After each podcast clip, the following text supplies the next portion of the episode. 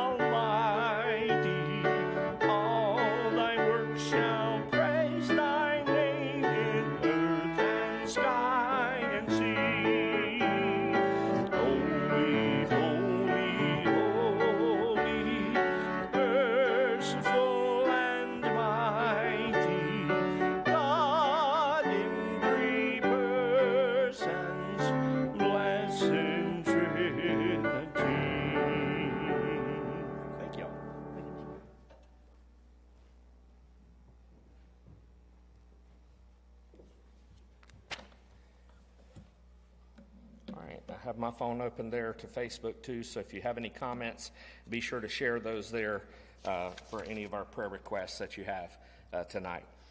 Um, there's not a lot of updates that I have uh, other than what you see on the prayer list already. Uh, just do continue to remember Brother Jack Doubt and the issues that he was having physically, as well as uh, Steve Connor did good with his cataract surgery, but just pray that things will continue to go well there. Uh, we didn't have him on the prayer list last week.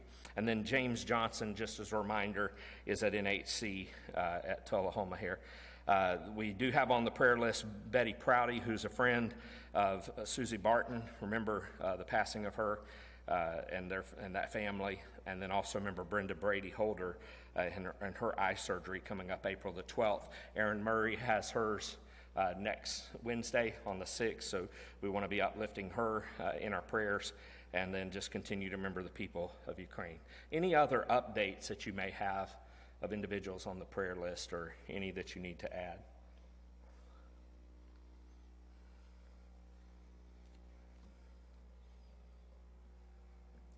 Just take a moment, and especially if you're at home there, take a moment, uh, go ahead and take a look over that list. Uh, make any comments there that you need to make.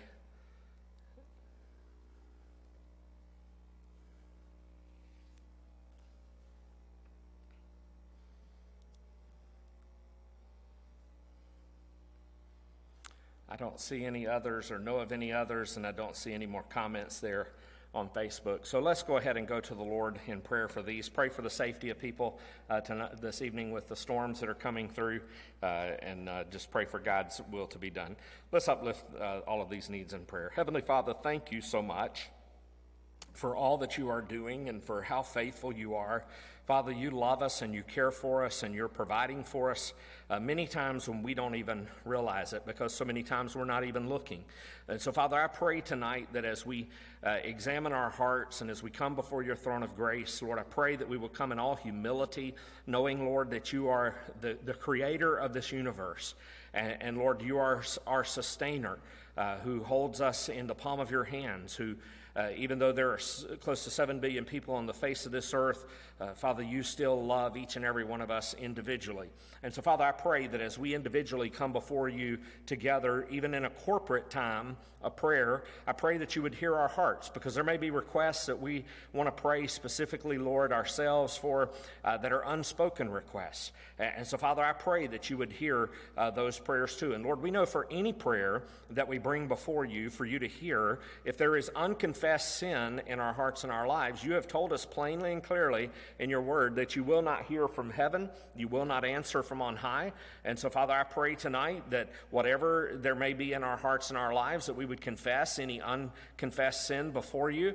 Uh, Lord, that you would hear our prayers, that our prayers would be powerful and effectual. There would be nothing hindering our prayer time with you. And so, Father, I just pray that uh, as we confess those sins, may you wash us and cleanse us with the precious blood of Jesus Christ. Forgive us, Lord. Cast our sins as far as the east is from the west. And we just pray, God, that you will remember those things no more and that you will help us, Lord, to receive that forgiveness and to press forward in our walk with you, growing deeper uh, in, our, in our discipleship with you, uh, following you more faithfully, loving you more faithfully. And I just pray, Heavenly Father, that you will uh, have your hand upon us in a powerful, powerful way. Lord, uh, pray that you will be with each one of these tonight as we want to uplift all of these. Uh, many of these are physical needs, and we know, God, that you are a miracle worker. Lord, that miracles are not just for the Bible days, miracles are even today. And we just want to pray, God, for your will to be done, for your healing hand to be upon uh, each one of these individuals to bring the healing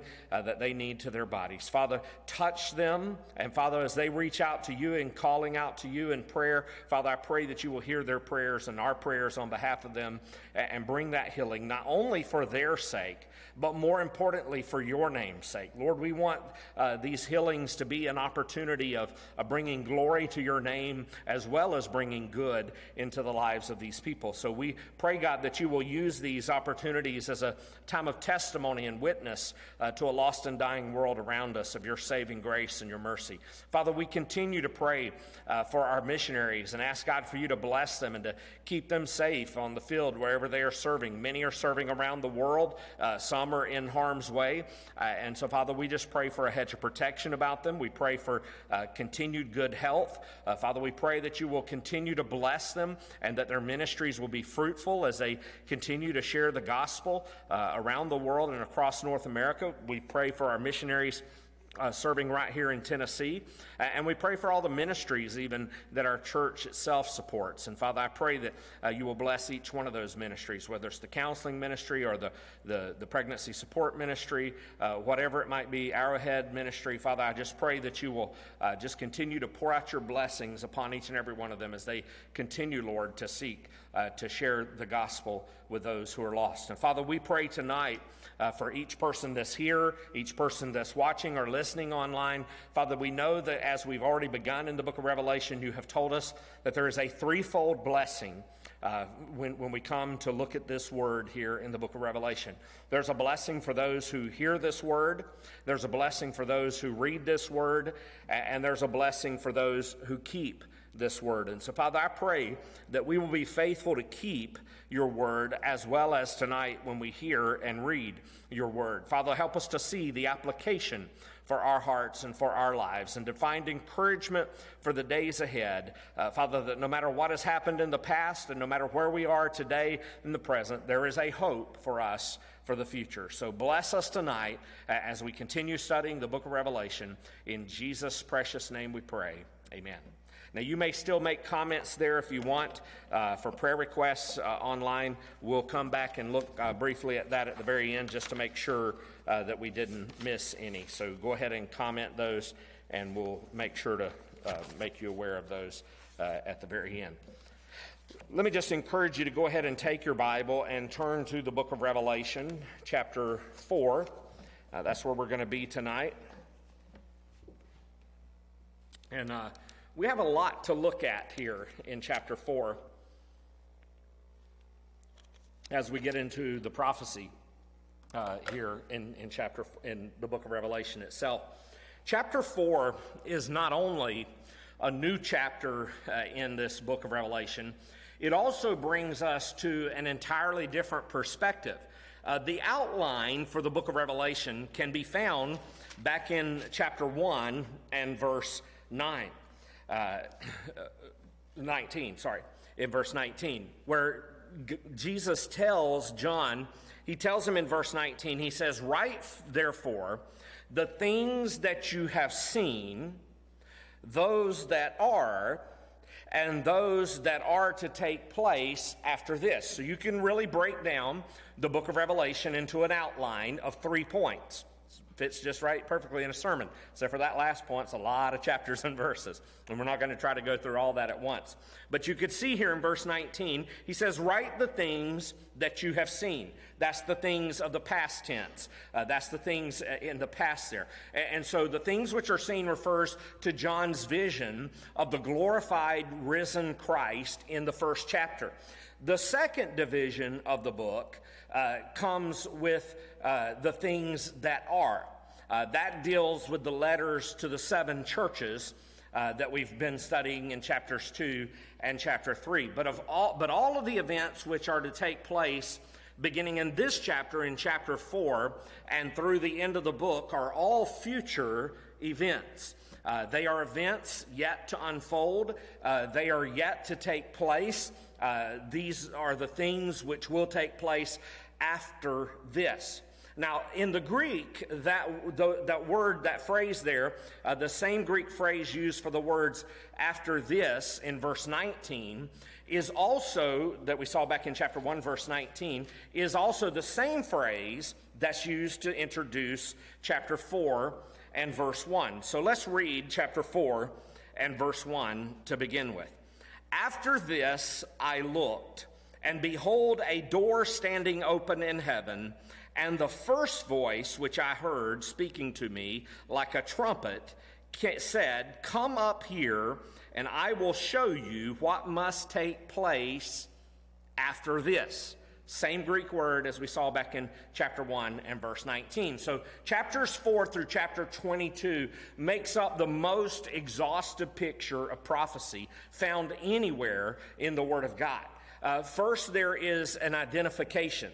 Notice that John hears a voice, which he refers to as the first voice, which is the voice of the Lord Jesus that uh, John talks about back in chapter 1 and verse 10.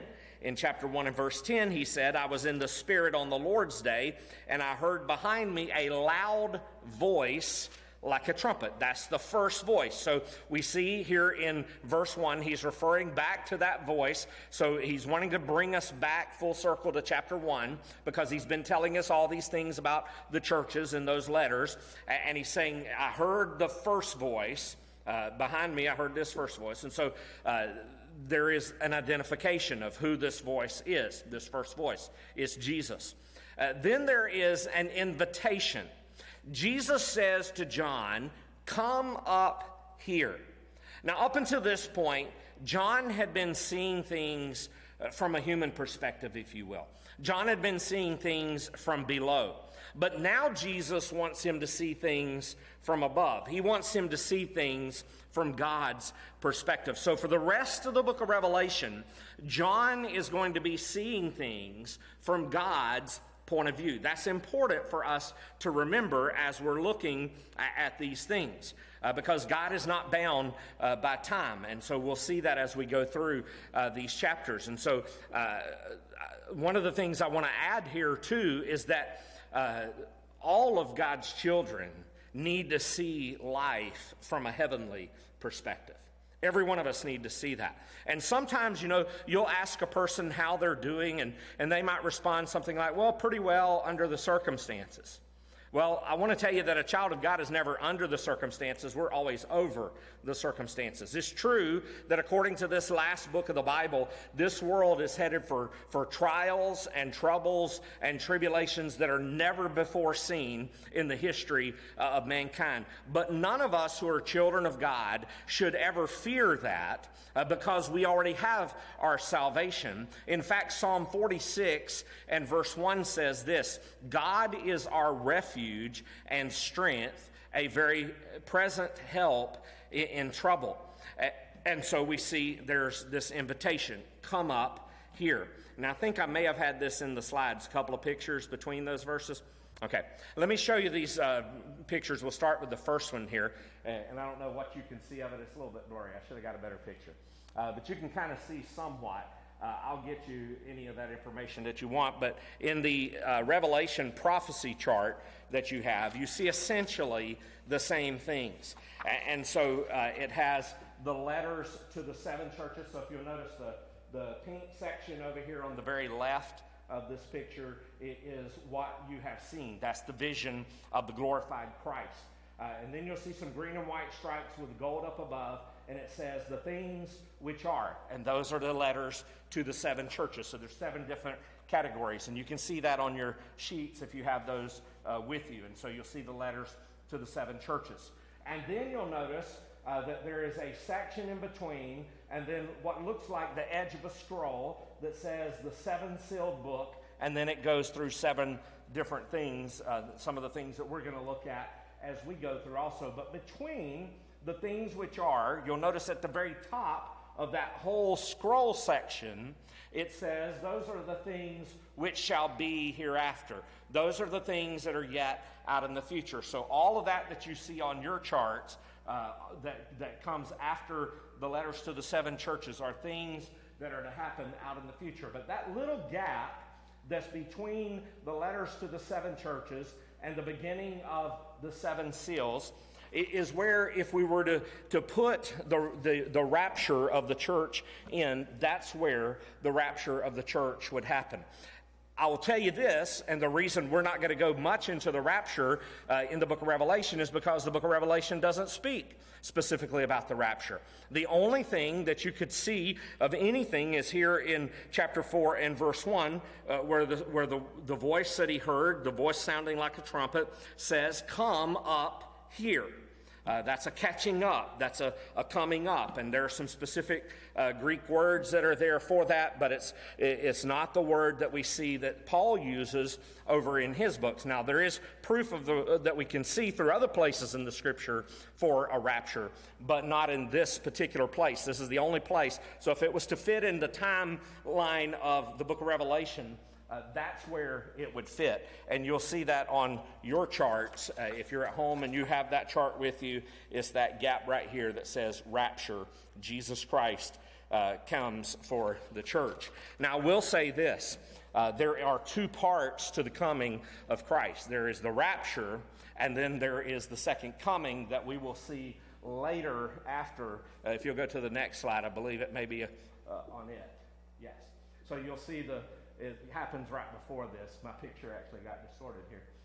but it's right before the millennial reign. You'll see the thousand years uh, there. And we'll talk more about that when we get to that thousand year section uh, and, and look at that when we get to the book of Revelation to look at when is the millennium. Uh, there are many different views about the millennium. There are many different views about the rapture. Uh, but the point of what we need to see from the book of Revelation is this is that the whole book of Revelation is about God on his throne.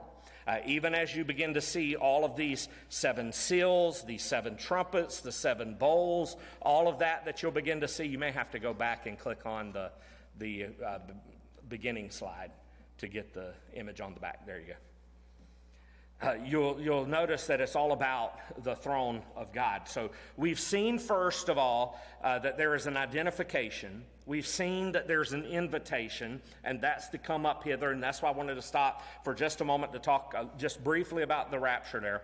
Uh, because if we were studying other scriptures uh, in, in the Bible, we would see that more plainly and clearly. But you don't see that in the book of Revelation, so we're not going to, other than this one place, come up here. and then I'll show you these things that are yet to take place. We do see an illustration, though, because the Lord says to John, I will show you things which must take place after this. And so the very first thing that God shows John is the throne room of heaven. And so you need to keep in mind that the focal point, as I said a while ago, of the book of Revelation is the throne of God. Revelation begins with the throne of God. Uh, think about that. Go back to chapter 1 and verse 4. Uh, chapter 1 and verse 4 says this John to the seven churches that are in Asia, grace to you and peace from him who is and who was and who is to come, from the seven spirits who are before his throne. And, and so it begins automatically there in the book of Revelation at the throne of God. Go all the way over to the very end of the book of Revelation. Revelation and chapter 22. Revelation chapter 22 and verse 3 says, No longer will there be any accursed, but the throne of God and of the Lamb will be in it, and his servants will worship him. And so it begins with the throne of God, it ends with the throne of God. And so, 12 times in this chapter that we're going to look at in chapter 4, and 46 times in the whole of the book of Revelation, God's throne is mentioned. And so, anything, when we studied about how to study Scripture, when you see something repeated, whether it's in a section of verses or in a whole chapter or even the whole book, you need to pay attention to what that's talking about. So 46 times is a lot of times that something's being talked about in the book of Revelation as the throne of God. God's throne is mentioned there. And so immediately we're ushered along with John into this control room, if you will, uh, of the universe where God is on his throne. Sometimes we think that everything in the universe revolves around this little planet called Earth. Uh, well, I have news for you the entire universe revolves around the throne of God. It's not about us, it's about God. And so everything in this universe uh, and, and, universes beyond uh, revolves around the throne of God. And so if you want to understand the book of Revelation, remember this fact God is on his throne and God is in control. So, no matter what we see in any prophecy and any revelation that we see uh, throughout the book of Revelation, always keep that in mind. No matter how terrifying it may seem, God is on his throne and God is in control. And so, as David said long ago, the Lord has established his throne in heaven and his kingdom rules over all. So, if, if you could walk into heaven right now, you would see exactly what John saw. Your mind and your thoughts and your attention would be drawn to the very same thing that John was drawn to the throne of God. Uh, you would see uh, and experience the same thing that he did. And so notice the sovereign upon the throne. That's the first point we want to see tonight in verses 1 through verse 3 the sovereign upon the throne. So, the very first thing that catches John's attention uh, is not the pearly gates, is not the streets of gold, it's the throne of God. Let's pick up with verse 2. He says, At once I was in the Spirit, and behold, a throne stood in heaven, with one seated on the throne.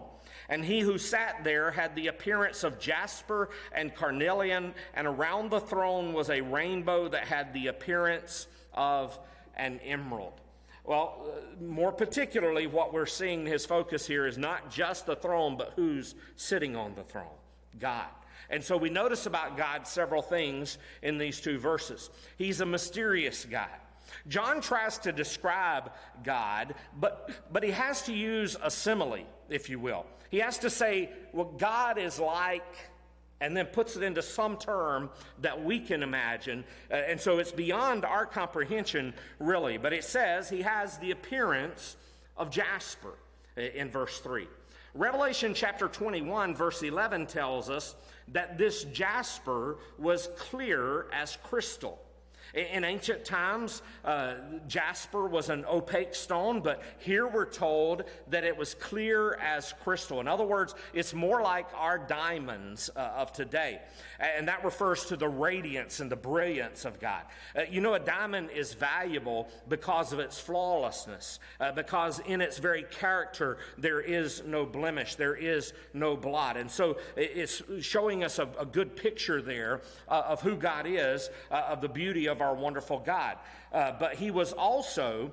Uh, as we see in these verses, he was like a carnelian. Some, verse, some versions will say sardius stone. Uh, now, this is a stone that's a red, a blood red stone in its color, which is probably referring to the blood sacrifice uh, of Jesus Christ. In, in the Old Testament, if, and this is where lots of things we're going to see in the book of Revelation. We'll go back to the Old Testament. Uh, in the Old Testament, the high priest would wear a breastplate. And on that breastplate would be some jewels. There'd be 12 jewels. And the first jewel that's mentioned is the jasper stone. And the last jewel that's mentioned is the sardius stone or the carnelian stone. Exodus chapter 28, uh, verse 17 to 20. And so, what we see in this picture here is that the jewel w- was God's people. Uh, the high priest was God's representative. And so, what it's saying to us is, is that these jewels were a reminder that God's people were always on God's heart. That's where the stones rested closest to with the high priest, his heart. And that's what it was representing as he was the representative to, to go in before uh, the Holy of Holies, the throne of thrones there. Uh, he was the one who would, who would wear that breastplate as a representation there. The stones are us, the 12 stones, meaning the 12 tribes, then, as we'll see more of this uh, in just a moment, uh, showing us that we are always on his heart. Now, now, God may never be on your mind but you're never out of the mind of God. Psalm 40, verse 5 says this You have multiplied, O Lord my God, your wondrous deeds and your thoughts toward us. None can compare with you. I will proclaim and tell of them, yet they are more than can be told. His thoughts are above our thoughts. We also see that he's a majestic God. And now, notice here in verse 3 uh, it says that, and around the throne around it was a rainbow that had the appearance of an emerald. Uh, now, this is a strange rainbow because if you read actually in some of the other versions, you'll notice that this rainbow is not the way we see our rainbows, uh, that's a half arc. Uh, this is a full circle rainbow uh, that's all the way uh, around the throne. Now, you may have seen that sometimes. Sometimes you can kind of see a similarity of an image, like when you look at the moon uh, on, a, on a clear night that, that has some uh, humidity, moisture in the air, you'll see a ring around the moon. In the daytime, if the sun was shining through that, you would see the prism of the light uh, that would show you like a rainbow of that in a circle. Uh, and so that's why, uh, even today, when we see our rainbows, it's the ground that interferes with the rest of the rainbow that makes it that half arc. When you get to the ground, that eliminates what we would see through. Uh, through the through the atmosphere and through the air uh, there. And so in this picture, we see it's a circular rainbow, not a half circle like we normally see. The circle is a perfect geometric figure. It has no ending and it has no beginning. And that's a representation of who God is. He has no beginning, He has no ending. So it represents the eternality of God, His absolute perfection. You see, if you could put us on a graph, we would be a straight line because we have a beginning and we have an ending. And it's what you do with the dash. If you see your, your tombstone, you have your, your date of birth, your year of birth, your, uh, your, de- your date of death, and it's what we do with that in between. We're on a linear uh, line because we have a beginning and an ending. Uh, but God would be a circle, would have to be a circle because God has no ending and, and no beginning. Uh, but also notice this rainbow, as we notice here in verse 3. It says that it had the appearance of what? An emerald. What color is emerald? Green. That's kind of strange that we would see that. In the Bible, green is the color of life. When a tree uh, or a plant is, is living, uh, it's green. Now, remember as well that in the Bible, the rainbow is a sign and a symbol of God's covenant of faithfulness. It's a sign that God is true to his word. Remember when he made the first rainbow? The first rainbow in the Bible was given to show that the storm was over. God would never flood the earth uh, like that again and, and totally destroy mankind and everything on the face of the earth like that again. It was a symbol and a sign to us. A rainbow is a reminder and a sign to the people of God that in heaven there are no more storms. There's no more pain. Uh, there's no more suffering. There's no more sickness. There's no more sorrow. There's no more crying. There's no more dying. There's no more grief. There's no more guilt. There is only life everlasting, joy unspeakable and full of glory, growing in the presence of, the God, of God always in that emerald color uh, of the rainbow there. He is also a magnificent God a magnificent God. Now we're going to come back to verse 4, so skip to verse 5, if you will. Verse 5 says, From the throne came, and this is, hopefully we don't have the storm here yet. From the throne came flashes of lightning and rumblings and peals of thunder, and before the throne were burning seven torches of fire, which are the seven spirits of God. Now, what we saw with this rainbow is that it not only signals that one storm is over, it also signals that another storm is just beginning.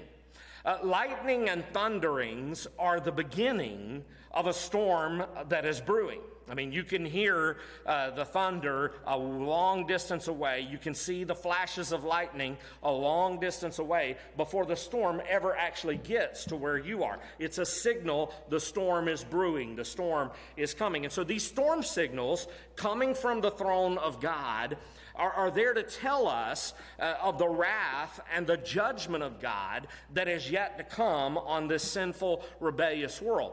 The next several chapters of this book are taken up with seven seals, seven trumpets, seven bowls of judgment. Entire nations today laugh and mock at the very existence of God. They believe that they control their own destiny by their own power and by their own might. Uh, they don't realize what Isaiah 40 and verse 15 and verse 17 says Behold, the nations are like a drop from a bucket and are accounted as the dust on the scales. Behold, he takes up the coastlands like fine dust. All the nations are as nothing before him. They are accounted by him as less than nothing and emptiness. Understand that this world has one more appointment it's going to keep with God because God is going to have the last word. God is going to have the last say. And according to Psalm chapter 2 and verse 4, God is also going to have the last laugh. And so then I want you to move back to verse 4. Back in verse 4, you see the servants around the throne.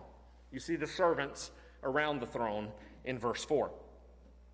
So verse 4 says, Around the throne were 24 thrones and seated on the thrones were 24 elders clothed in white garments with golden crowns on their heads.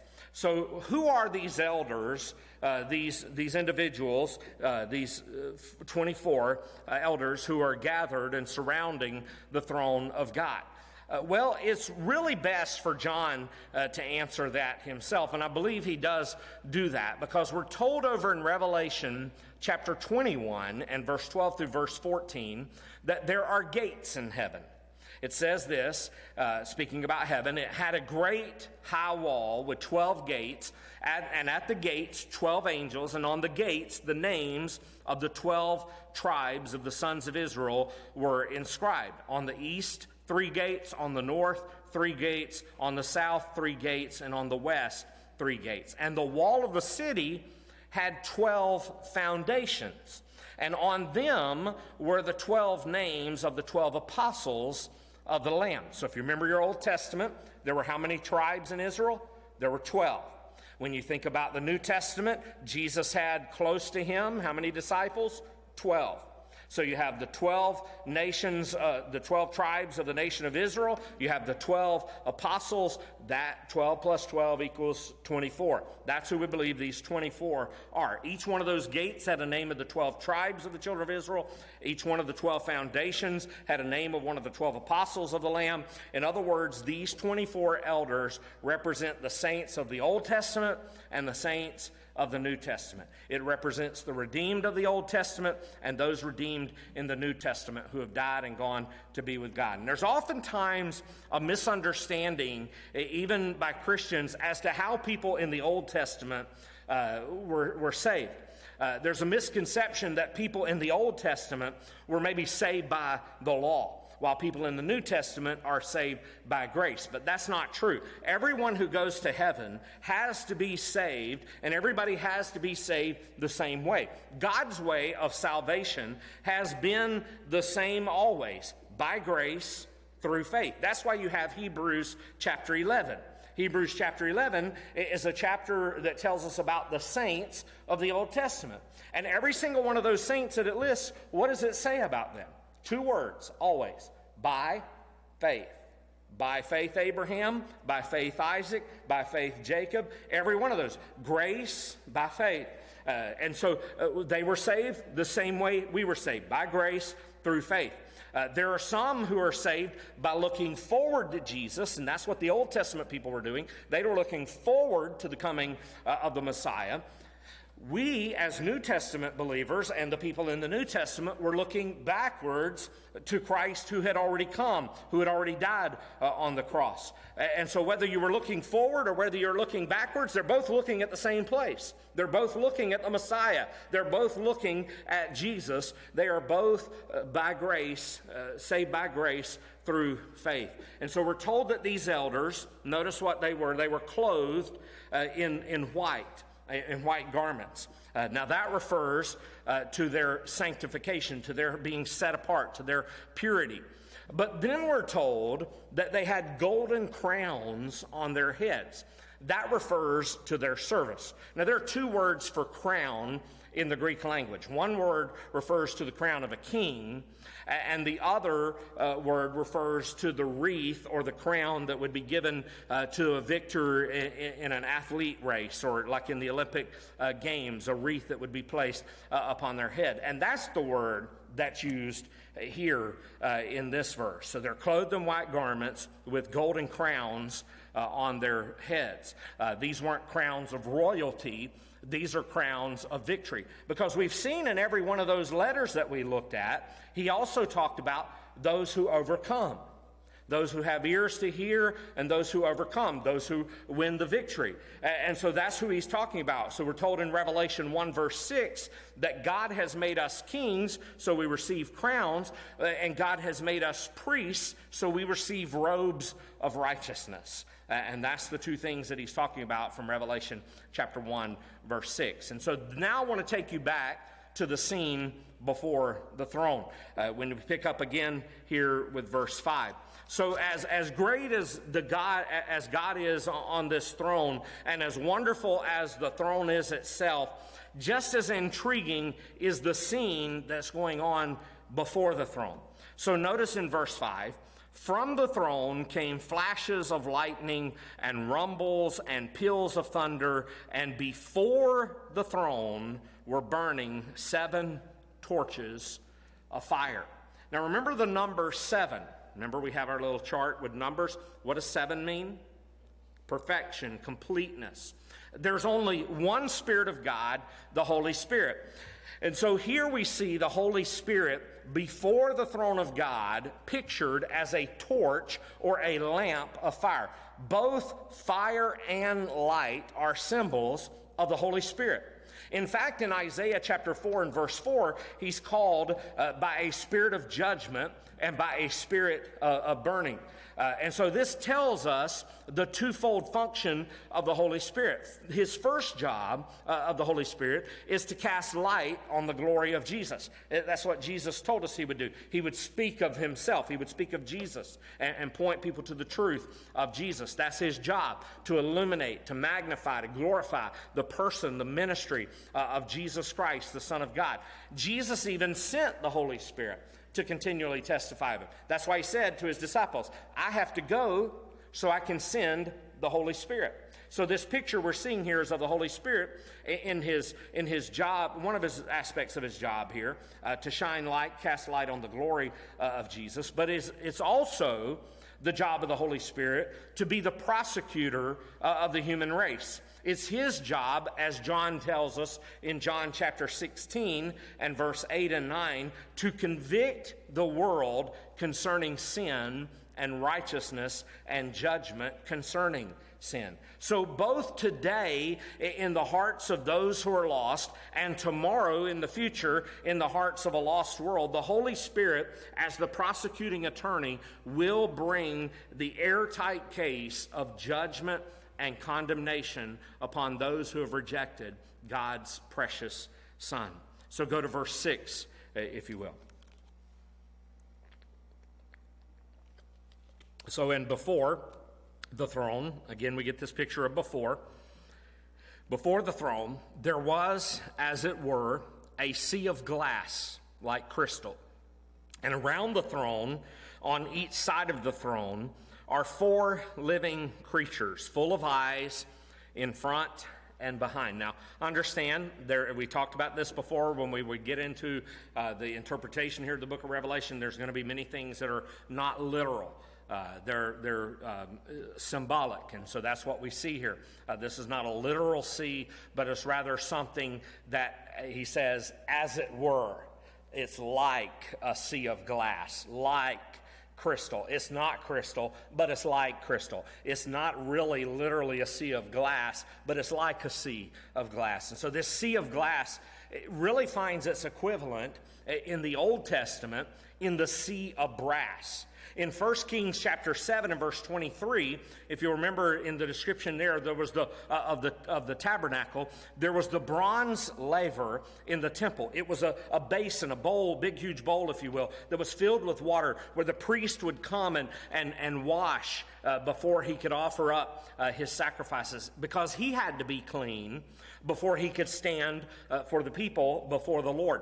In the Old Testament, this was a symbol of the Word of God, just like in just like water in the New Testament is a symbol of the water of God. We're told in Ephesians chapter 5 and verse 26 It says uh, th- that we are, that we might sanctify her, having cleansed her, the church, by the washing of water with the word. And so uh, here it's not a sea of water, it's a sea of glass. So this still stands as the word of God, but now rather than washing it, which we don't have to do uh, because that was the Old Testament practice, uh, because here we're clean forever because of the sacrifice of Jesus Christ. Notice what happens uh, with this uh, bowl, with this, um, this laver here. Notice he says, uh, and before the throne, there was, as it were, sea glass like crystal, and around the throne on each side of the throne are four living creatures full of eyes in front and behind. The first living creature, he goes on to describe those, uh, and, and what we find out is that they are they're standing. Uh, and, and so we stand on uh, we stand on it. In fact, John tells us in Revelation chapter 15 and verse 2 on the sea of glass. He says, I saw what appeared to be a sea of glass mingled with fire, and also those who had conquered the beast and its image and the number of its name, standing beside the sea of glass with harps of God in their hands. So the only basis that we have of standing before God is His Word. And one of these days, we're going to join uh, that heavenly throne. We're going to stand on the promises of God because of the word that is forever fixed, the word of God that is forever settled in heaven. And we can know today and be sure of our foundation for our faith in the Lord Jesus Christ. But we sing a song, How Firm a Foundation, ye saints of the Lord, is laid for your faith in his what? In his excellent word. In his excellent word. So notice then verse 7. So now we get to that description of the living creatures. The first living creature, like a lion, and the second living creature, like an ox. So get the picture. They're not really a lion, they're not really an ox. He says it's like like a lion, like an ox, the third living creature with the face of a man, and the fourth living creature like an eagle in flight. And the four living creatures, each of them with six wings, are full of eyes all around and within. And the day and, and day and night they never cease to say, Holy, holy, holy is the Lord God Almighty, who was and is and is to come. Now, if you'll remember uh, back in verse 6, it said those four living creatures full of eyes in front and behind. Now, again, in verse 8, it says, full of eyes all around and within. What do you think that's meaning there or saying? If I have eyes in the front, and you know your mama always has them in the back of her head, right? What's that mean? She sees what you're doing back there when you got eyes all around, is saying that God sees everything around us. These living creatures see everything uh, around. So we're told of these four living creatures one like a lion, one like a calf, one like a man, one, uh, one like uh, an eagle. Ezekiel tells us and calls these creatures cherubim. And over and over in the Old Testament, God is called the one who dwells between the cherubim. Notice there are four of these living creatures. Four in our numbers is what? The number of what? Anybody got your chart? The number of the world. It's the number of the world. How many seasons are there? Four. There's four points to a compass north, east, south, and west. This is the number of earth, the number of creation. And, and this, is, this is God's way of picturing all creation praising the Lord. In Genesis chapter 9 and verse 8, the Lord made a covenant with all of his creation. He made a covenant with Noah, the birds, the cattle, the beasts uh, of the earth. Here in verse 7, we see those same representations. Lion represents the beasts of the earth. A, calf represents the cattle. The man represents Noah. Eagle represents the birds. And so now the reason creation is represented is because God isn't finished with his creation yet. This world isn't the way God created it, nor is it the way God intends for it to be. And so God has made a promise to remake, to remold, to reshape this world, to restore it to its pristine purity and unblemished beauty. God's good creation, even though today the Bible tells us in the New Testament that it is a groaning creation, one day it's going to be a glorious creation. It's going to be a new heaven and a new earth. And so God has made a promise that one day the lion is going to lie down with the lamb.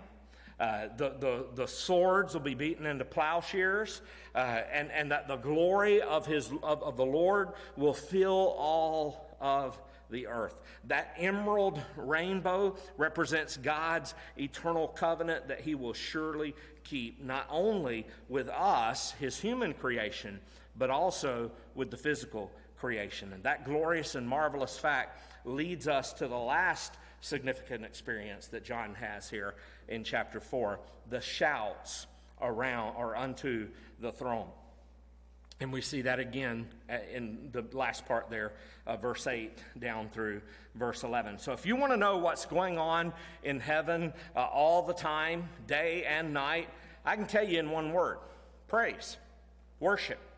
If you want to know what we're going to be doing when we get to heaven, you can see it in these last verses. Whatever else is going to be in heaven, it's going to be a loud place for the shouts of the saints that is going to reverberate through the halls of heaven for all eternity. There's the shouts of acclamation. We're told that these four living creatures in verse 8, uh, these four living creatures are, are in, in essence God's cheerleaders. Uh, notice what they say uh, at the end of verse 8 Holy, holy, holy is the Lord God Almighty, who was and is and is to come. So remember, they represent, the four living creatures represent the, the rest of creation outside of humankind creation.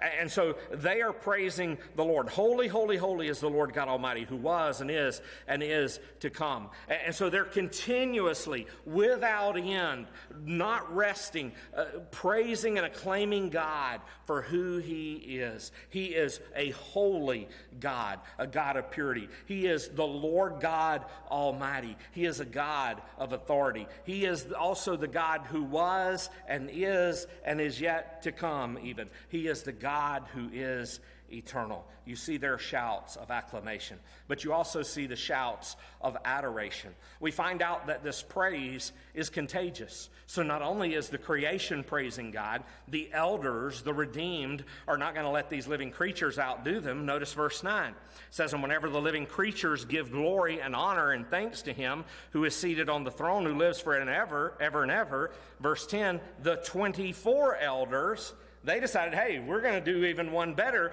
They fall down before him who is seated on the throne and worship him who lives forever and ever. They cast their crowns before the throne, saying, and we'll see what they say uh, in just a moment. So we find out that this praise is contagious. So they begin joining in the worship. They begin praising the Lord, uh, saying, as verse 11 says, Worthy are you, our Lord and God, to receive glory and honor and power, for you created all things, and by your will they existed and were created.